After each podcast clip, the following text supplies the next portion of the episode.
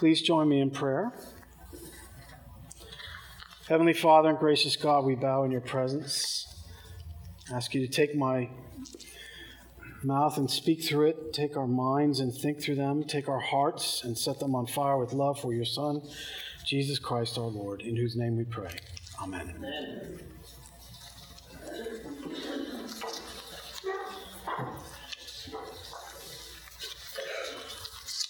So, what does the real Jesus want us to understand about ourselves and Himself this Lent? That's my question. What does the real Jesus want us to understand about ourselves and Himself this Lent? Now, every word in that question is carefully chosen. Notice I use the phrase, the real Jesus. Just a word about that before we launch into the text. It's very important to use the language, the real Jesus, because we have a problem if you read about what's happening in our culture right now, Jesus is in, spirituality is in. In fact, one of the trendiest things to be is spiritual but not religious. People like Jesus. But I keep having these conversations with my friends on a regular basis that go like this. Somebody is expressing sort of a preliminary interest in Christianity in the church, and the person comes into their office, you know, kind of on a seeker mode, and the conversation goes on something like this Well, let me just ask you a question. If I think about becoming a Christian, actually become a Christian, would I, and then, and then there's a blank that gets filled in, and it's a checklist, and it goes something like this Would I have to believe X, Y, Z? Would I have to do A, B, C? Would I have to not do D, E, F? Etc., etc., etc. Now, do you notice what the person is doing? They're creating a Jesus who, very conveniently, has absolutely no impact on their life. In fact, it's a Jesus constructed in their own image. Ta da! Well, that's not the Jesus that you get. Part of the reason that we pay such attention to the text is we're trying to give you a Jesus who comes on his own terms. He's not safe, but he's good. And he comes on his own terms. And so we're constantly trying to give you the real Jesus. I'll never forget being in graduate school and just on one particular day reading through the Gospels just as a whole, which is a great exercise. And I was just overcome on this particular day with the fact that everywhere Jesus went, he was in conflict. He was in conflict with the demonic. He was in conflict with his family. He was in conflict with the religious authorities. He was in conflict with the disciples. And this was my one overriding impression. Jesus was always in all these fights and arguments and conflicts. And I sat there and I thought to myself, when was the last time I got in an argument with Jesus? Wasn't a very comfortable question. The answer was it was a long time. Very uncomfortable question. But see, that's what happens when you deal with Jesus on his own terms is you get a Jesus who can challenge you, can raise questions about you, can be swimming in a particular direction and say to you, "Hey, you're you're actually swimming up my stream. I want you to go downstream with me."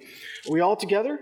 So, the Jesus that we're interested in is the real Jesus, the Jesus who exists in his own reality, who's his own person, who gets to define his lordship and his ministry and himself on his own terms. All right, that's just by way of introduction. Now, let's look at Romans and let's consider the question. Turn to Romans 5, if you'd be so kind. And I simply want to make two observations to kind of launch us into Lent, if I may. The first observation is about us, and the second is about our Lord. So, first of all, really bad news about us. We are sinners who sin. Sin is about what we do and who we are. Look at your text and look at verse 12. It's very clear. This is a theme throughout the letter. In Romans 3, Paul says in a kind of a spectacular paragraph, all have sinned and fall short of the glory of God. But just in case we missed it in chapter 3, here he is again in chapter 5. Death, see where I am at the second half of the verse 12. Death spread to all men because all sinned, inclusive all. We all sinned. The proto sin described in Genesis 3, one of the way, many ways you can think about it is if you and I were there, we would have done it the same way. Maybe not in every particular exactly the same way, but the basic outline of what happened would have been exactly what we did. We have the anti God allergy, as J.I. Packer calls it, inside us, which is called sin. Now, I want to make sure that as we begin, we think properly about this category of sin. And we're in the South and we have a problem, and that is sin is defined almost all the time by the church as what we do, which is good because in the uh, confession, we confess that we have sinned against you in thought, word, and deed, and there's that word deed. But the trouble is, if it's caricatured, goes something like this I don't uh, smoke, drink, or chew, or spend time with girls that do. Right? And you get this, but you get this, you get this kind of, what I want you to notice about it is it's all externalized and it's all about what you do. And what I want to make sure that we understand because Genesis 3 is presented every Lent, every three years at the beginning on purpose to get us kind of to look in the mirror for reality therapy is that that proto sin is a mirror of the reality of our sinfulness. And it's two things, not one thing. It's not just acts, it's being. And I want you to think about it, and I want to quote Augustine to you. Augustine says something about that first sin that's very important. So, first of all, let's get the sin clear in our minds, right? So, God gives them, you remember, everything. It's really pretty spectacular. Everything. Every tree, every shrub, they got everything. And there's only one exception, just this tree of the knowledge of good and evil. Don't eat that. So they've got, you get this picture of overwhelming abundance, overwhelming provision, overwhelming goodness and there's just this one restriction. And Satan, and notice how he's described as crafty or clever, takes that picture and entirely inverts it. So the whole focus is on the one restriction instead of the abundant provision. Did God really say? And they take the fruit and they eat it, which means it's an act of rebellion. It's an act of usurpation. They are taking over the uh, running of the universe on their own terms. Up your nose, God, with a rubber hose. Thank you very much. We know better than you. We can reign better than you. We usurp your authority and we become gods ourselves. Here's your C.S. Lewis quote. You knew it was coming. Fallen man, in other words, is not simply an imperfect creature who needs improvement. He is a rebel who must lay down his arms. That's very good. It's a sin of rebellion, okay? And it's an act. But what I want you to understand is something that Augustine points out that's absolutely essential, especially for us in the 21st century in the West, and it's this. There's something that has to happen before the act, without which the act doesn't happen.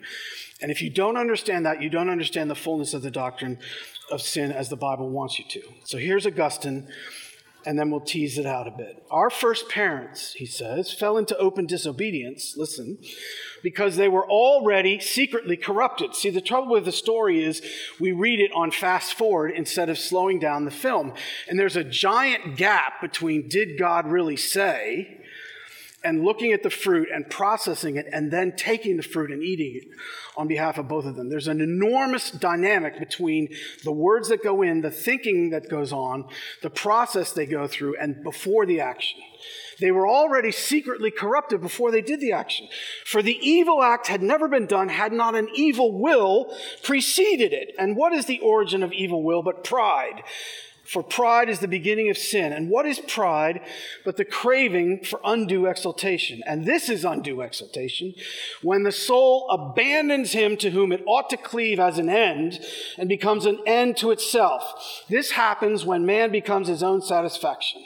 Listen, the devil would not have ensnared man in the open and manifest sin of doing what God had forbidden had not man already begun to live for himself by craving to be more, man became less. And by aspiring to be self sufficing, he fell away from the one and the only one who truly suffices him. In other words, human beings were created to live before God and for God and with God forever. And instead of curving up and out to God in gratitude for all that he, he gave them, they curved down and in on themselves and they decided as they processed the devil's question, that they would stand in judgment of God instead of the other way around. But their wills and their hearts had to be involved before the act. Therefore, sin is both being and action. It's who we are and what we do. It's even there in the Ten Commandments, if you think about them carefully, in that last one. You ever thought about that? The tenth one? They are all explicit actions as you go through. Of course, it's meant to speak to far more of that. But that last one, don't covet, that's very clear. That's, that's, that's, a, that's a motivation. That's a, you, can't, you can't see, you might be able to see your own, but you, it's very hard to see covetousness. It's an internal thing. So sin is who we are and what we do. Now, before I go flying past, I have to pause and tell you something, speaking of more reality therapy, and that is what I've just told you that you are sinners who sin, both who you are and what you do is sinful in God's eyes. That's a really, really unpopular, unhappy happy thing to say in any culture, but in ours, it's nuts. So, two examples of just how far upstream we're swimming at this point in the sermon. One, one of my favorites from church history, and then the other from 20th century American culture. The first one, which I adore, is from a period of time in the late 17th and early uh, 18th century, no, late 18th and early 19th century, so late 1700s and early 1800s. And um, we're in the period of time when William Wilberforce, who's one of the great heroes of the faith, is working hard to try to combat slavery. And he has something called the Clapham sect. And part of what goes on in the Clapham sect is people are actually discovering what the gospel actually means that Jesus died for their sins. And they're hearing things like the comfortable words and they're being converted. One of the people who's converted is the Countess of Huntingdon, who's a very upper crust lady in uh, late 1700s and early 1800s England. And the Countess of Huntingdon, wonderful person that she is, when she becomes converted, she won't keep it to herself. So she keeps inviting her friends to do things like going to hear John Wesley and George Whitefield. So she writes all her friends, doesn't matter who it is, she's indiscriminate. She just keeps showering her friends as far as the eye can see with these invitations. And one of the things that we have is some of the responses that she got uh, to some of her invitations. And one of them is really an all time classic in my view. And it is from the Duchess of Buckingham in response to her invitation. Now, keep in mind, before I read this, this is simply an invitation to go hear George Whitefield, right? So, this is the equivalent of, uh, I would like you to go to my worship uh, community to hear so and so, right? That's not exactly, you know, really big ask, right? So, here we go with her wonderful statement in the 19th century, in the 1800s. It's just so illustrative of how upstream this is. Listen, it is monstrous to be told that you have a heart as sinful as the common wretches that crawl the earth. This is highly insulting and offensive. And I cannot but wonder how your ladyship should relish any sentiment so much at variance with high rank and good breeding. Boom! I don't want to hear about all this sinful poppycock right? She wouldn't even, she was threatened by the invitation itself because it was to associate with those low lifes, not up here on the upper crust, with we who know better. What a statement. It is monstrous. Well, you can take it up with the Lord later, Lady Huntingdon. Now, what about our culture? It's all about mirror, mirror on the wall, who's the greatest of them all. We're all about the self. We're all about the culture of narcissism. We're all about expressive individualism.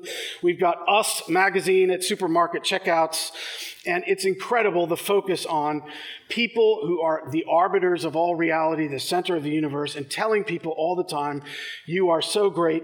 If I hear one more person say about education, the heart of it has to be telling a student, you can do anything you want to do. I will jump through a window. It's not true. You actually can't climb Mount Everest when you're 12 years old. Just wanted to pass that on. Now, I want to make sure that you're in touch with the degree to which our culture is out to lunch on this topic. We are so overconfident as a culture in the West in general and America in particular.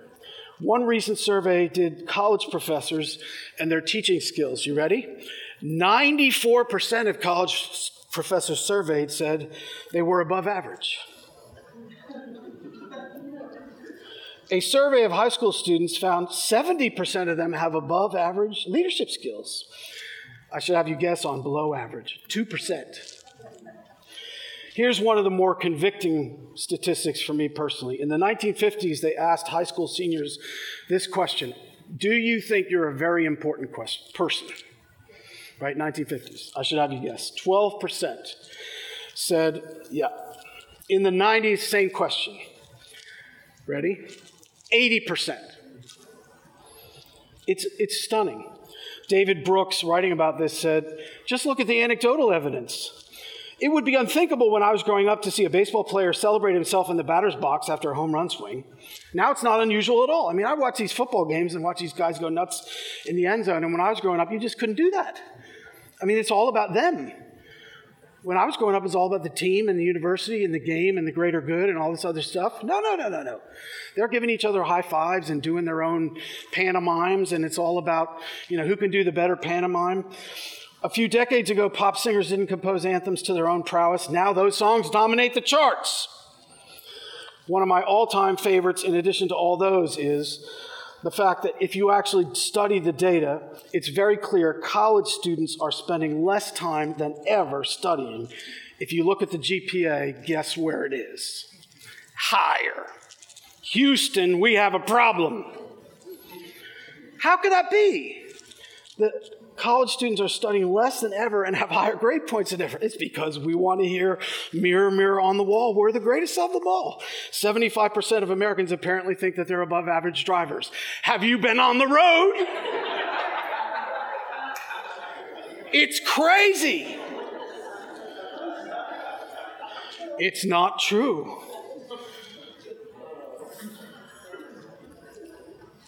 So, we are sinners and we sin. It's who we are and what we do. That's point one. You with me so far? So, really bad news about us. Okay, point two, back to the text. It's a great passage for so many other things, but it's a really lovely statement of the gospel itself in verse 16. And the free gift, look at verse 16, is not like the result of one man's sin, which we just talked about. For the judgment following one man's trespass brought condemnation, but the free gift following many trespasses brought, and there's that word, justification.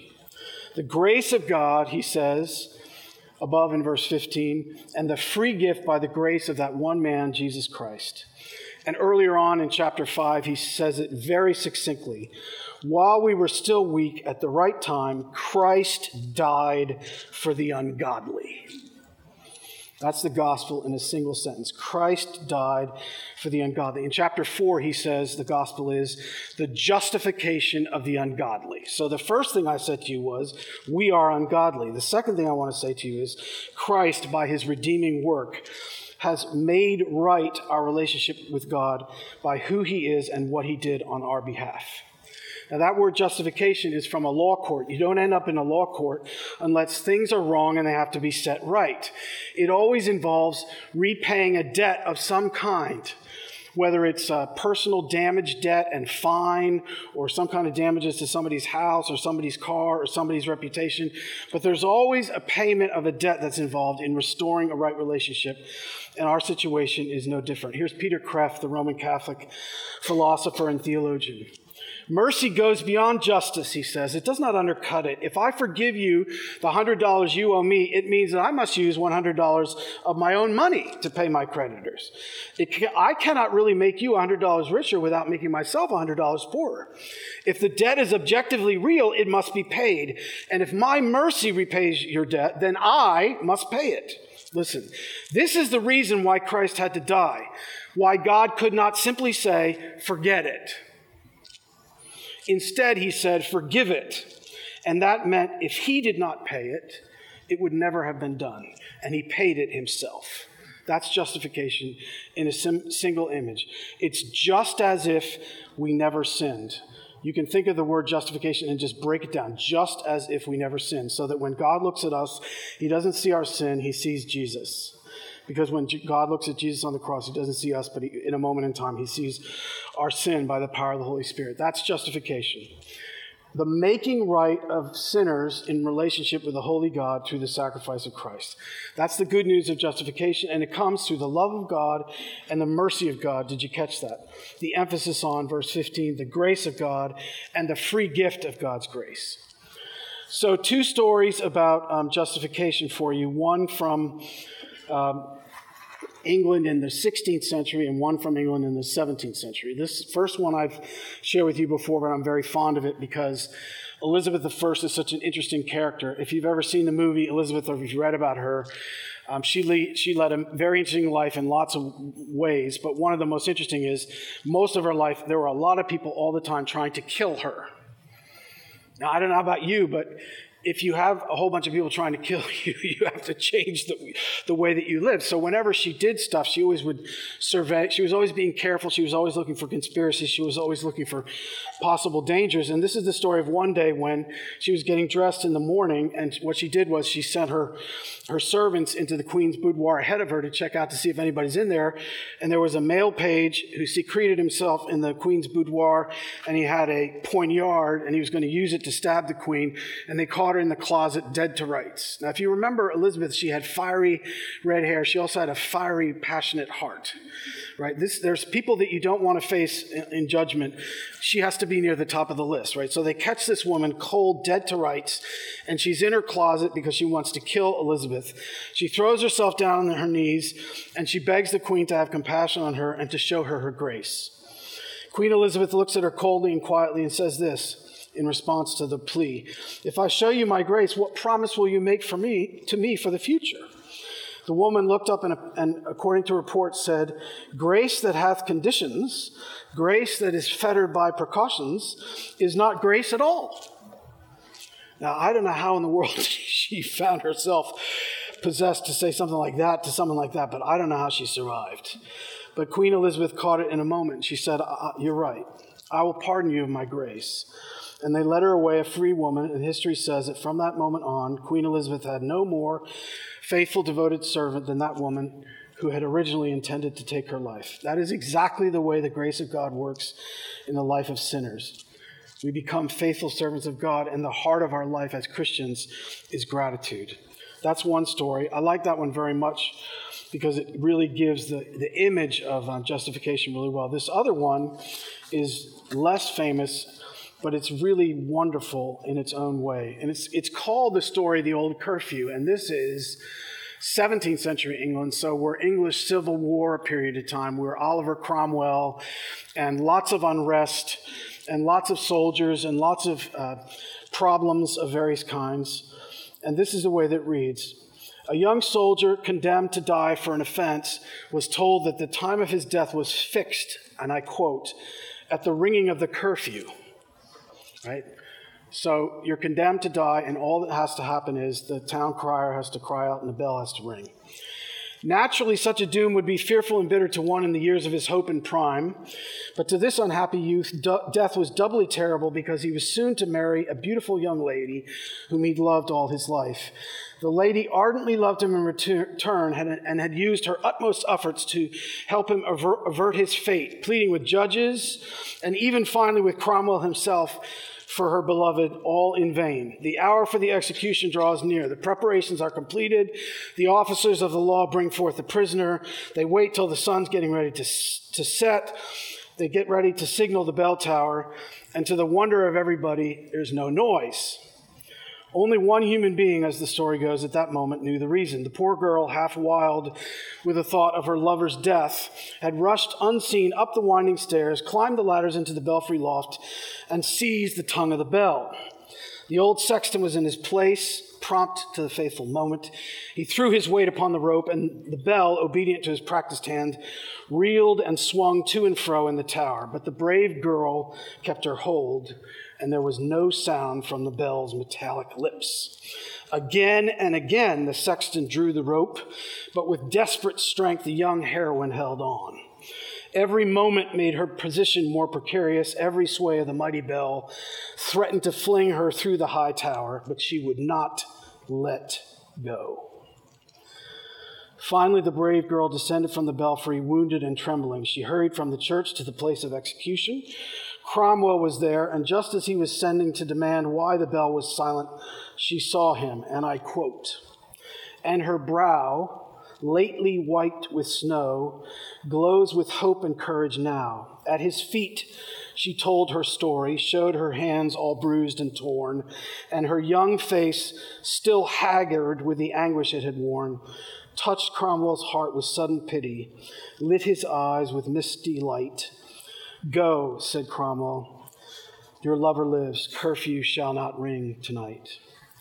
Now, one of the greatest preachers the South has ever known, L.G. Broughton, speaking about this story, says this Think you that this young man, redeemed by the sacrifice of his lover from the clutches of the law, would regard any service to the fair woman who redeemed him a hardship?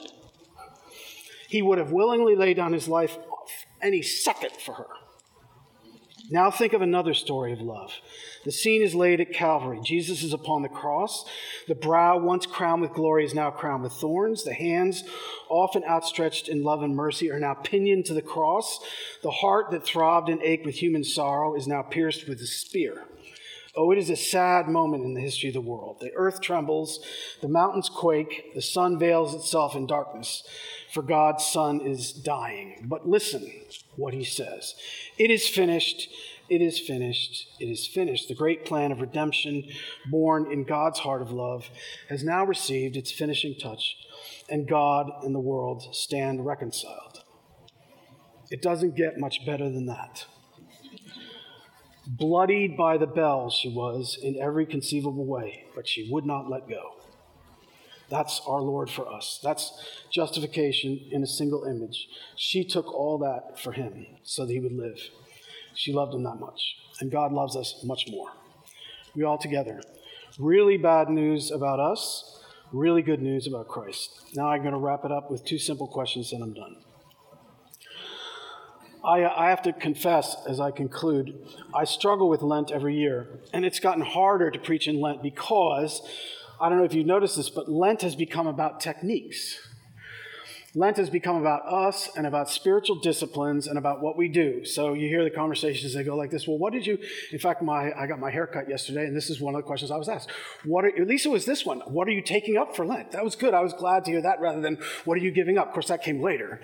But, but, the, but the point is, if you notice, it, it, there's a dangerous part of that, which is it's all about us and what we do and how we do it and how we're going about it. And if, you, if you're not careful, brothers and sisters, all that does is turn Christianity into a new law. Where's the grace in that, right? It, it, it, can very easily turn into try harder. And newsflash, that doesn't work. It never has and never will. So, the first thing I want to say is this if you think about what that first point is trying to tell you, it's trying to tell you something very basic and very simple about how you approach the world. And the way that I want to go about this is this. I like coming back to this from time to time. The Lord's Prayer is not simply a prayer that we pray every day, it's a pair of glasses that we put on as Christians through which to see the world. It's full of the theology that we should live by. So think about the Lord's Prayer from the perspective of this sermon. Think about this. Every day in the Lord's Prayer, when you pray that prayer, you pray this Lead us not into temptation and deliver us from evil. Now, just think about that. What does that say about you and me when we pray that prayer? It says this Left to ourselves, we're sunk. The world is dangerous. There's a devil out there. There are potholes out there. It's tricky. We could slip up. Oh no, this is not the message of our culture. This is you need to be full of self mistrust, as my professor at Regent College used to say. Self mistrust is one of the key ingredients in Christian life. It's about your awesome vulnerability, frailty, and inadequacy, and mine too. That's my first point. So I offer you the challenge of letting God teach you self mistrust in the good sense that it will make you ever more dependent on Him and His Spirit. You can't make it through the day on your own, even as a Christian. You need the Holy Spirit and His leadership and His shelter and His help. We all together? The second thing is this, and I thank Jake for the song because it's perfect. Um, His mercy is more. That's exactly where I wanted to end. So wherever you are, touche to you. You, you, you nailed it when you realize how great God is and what an awful rebel we are, what you get is his mercies are new every morning. And the book of Isaiah puts it this way it says something really interesting about our sin. It says, even our righteousness is as filthy rags. You ever thought about that? That means even when I do the right thing, there's still contaminations in it that are full of my own motivations and my own ego. And so even when we do the right thing, we're still dirty in God's sight. And we're completely clean, we're completely whole, we're completely right. And His mercy is the heart of the Christian life. And so here's my personal challenge to you. I thought about this morning. I don't often make it quite this personal, but I actually have a very specific personal challenge. I want you to do me a personal favor this week when you get out of bed in the morning. I want the first thing that you think about to be this Th- three things I want you to think. I want you to think there's a world that you have, that's point one. There's a life that you have with which you're in the world, that's point two. And there's a new life that you have in Jesus Christ not simply for this life, but for the life to come. You got me? So when you get out of bed, before you even pull the sheets off your body, you have a world to live in that God didn't need to create. You have a life that you've been given that God need to, didn't need to give you. And you have a new life in Jesus Christ, both for this world and the next. And you didn't deserve any. And in Jesus Christ, you get all three. No wonder the book of Lamentations says, the steadfast love of the Lord never ceases, His mercies never come to an end. They are new every morning. And if you live Lent from the perspective of the mercy of God and the degree to which you're mercied, then you're getting at, I think, the right way to approach all these challenges. So I give you two simple illustrations of the way that we're to be sent into Lent. One is bad news about ourselves. We're sinful and we sin because we're sinners. And Jesus Christ did all that is necessary for our life and our salvation. In Jesus' name, amen.